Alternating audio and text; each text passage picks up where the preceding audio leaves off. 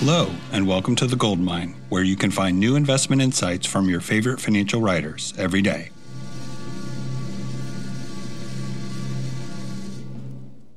Hi, I'm Michael Batnick, and this is The Stock Market is Causing the Bubbles. This is the most exciting time in the market that I've ever lived through. I realize these words may sound deeply insensitive and at odds with what's happening in our country. The fact that financial markets don't respond the way you think they should is a different topic for a different day. Today, I want to talk about the exuberance that we're witnessing on a daily basis. I don't think the stock market is in a bubble, but speculation is running rampant. I don't think the stock market is in a bubble, but it's surrounded by them. How do these seemingly contradictory statements make any sense? I'll come back to this in a minute. When speculation is running rampant, as I believe it currently is, people stop thinking about the future and only think about today. Theoretically, stock buyers are purchasing the discounted cash flows of the underlying business. But in reality, when speculation is running rampant, it doesn't matter what the business might be worth in 10 years. What matters is what somebody is willing to pay for the shares today and tomorrow. The higher prices go, the more eager people are to buy. The more eager people are to buy, the higher prices go. And the higher prices go, the more eager people are to buy. Last week, SoFi announced it is going public through one of Chamath Palihapitiya's SPACs, symbol IPOE. Shares immediately rocketed higher and gained 58% by the end of the day, which, okay, if DoorDash can gain 80% on its first day, then I guess the SoFi pop makes sense. But what do we make of IPOD, another one of Chamath's SPACs that is still looking for a target? That gained 13% on the same day that the SoFi deal was announced. Or what about IPOF, another one of his empty SPACs that gained 21% in the two days following the SoFi deal. This doesn't make any sense in a textbook, but it makes perfect sense in the real world. Chamath has had the golden touch, and people are responding rationally to that.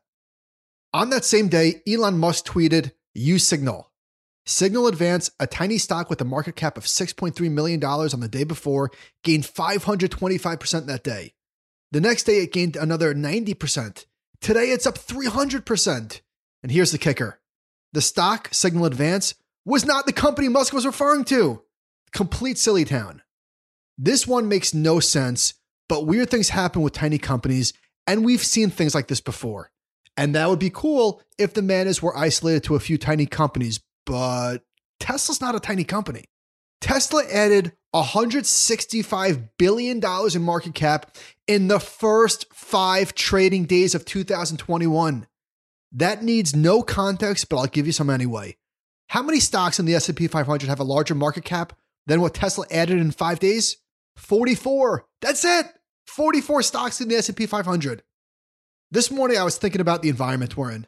As a relatively young person, I've never experienced anything like it. So, how can I say with a straight face that the stock market isn't in a bubble? First of all, Tesla isn't the market. Neither are SPACs. The market is the S&P 500. Yes, the S&P 500 is rising, but not at the level that would normally be associated with bubble, a word that gets used way too frequently. A bubble is when investor behavior and fundamentals become completely detached from reality, all but ensuring the bubble's popping. Let's look at behavior or price. The stock market is not going parabolic. The S&P 500 is up 3.6% over the last 30 days, which puts it in the 76th percentile going back to 1950. Warm? Sure. Hot? Not really. A quick look at fundamentals also doesn't support the bubble argument. At 33 times earnings, you could make the case that there's froth in the top 10 stocks. I wouldn't argue. But what about the other 490 companies whose stocks trade at 19.7 times earnings? Cheap? No.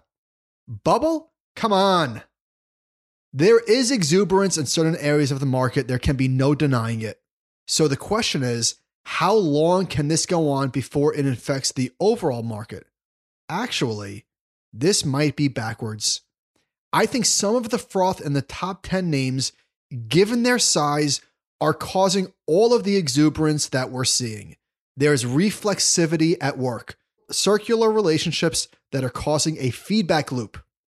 In my opinion, there is not a bubble in the index, but there are bubbles inside of it and around it, which are being caused by froth at the top of the index itself. Apple, Microsoft, Amazon, and Google are worth $6 trillion. It wouldn't take much money coming out of these names to inflate other areas of the market that are tiny in comparison, even if they are 10 figures. I can't help but think that the retail crowd is playing a bigger role than I initially thought. I was with Nick Maggiulli, who showed that they're not moving the biggest names. And maybe they're not moving Apple. But given that they're now 20% of the daily volume and their tendency to herd, it would be naive to think that they're not having an impact. So, what do we do with this? I wish I had an answer. I don't know where this goes. Nobody does. It's already lasted longer than I thought it would. Here's two pieces of advice that work now and work always. If you're going to join the party, and full disclosure, I am, then keep your positions small. If the party continues, you might kick yourself for not owning more, but that's a small price to pay should the party end tomorrow. The other thing you should do, today and always, is put yourself in a position to hang on to the bull and hold on for the bear. Survival is the name of the game. For more of my insights, visit michaelbatnick.com. This podcast is for informational purposes only and is brought to you by Ritholtz Wealth Management. Clients of Ritholtz Wealth Management may maintain positions in the securities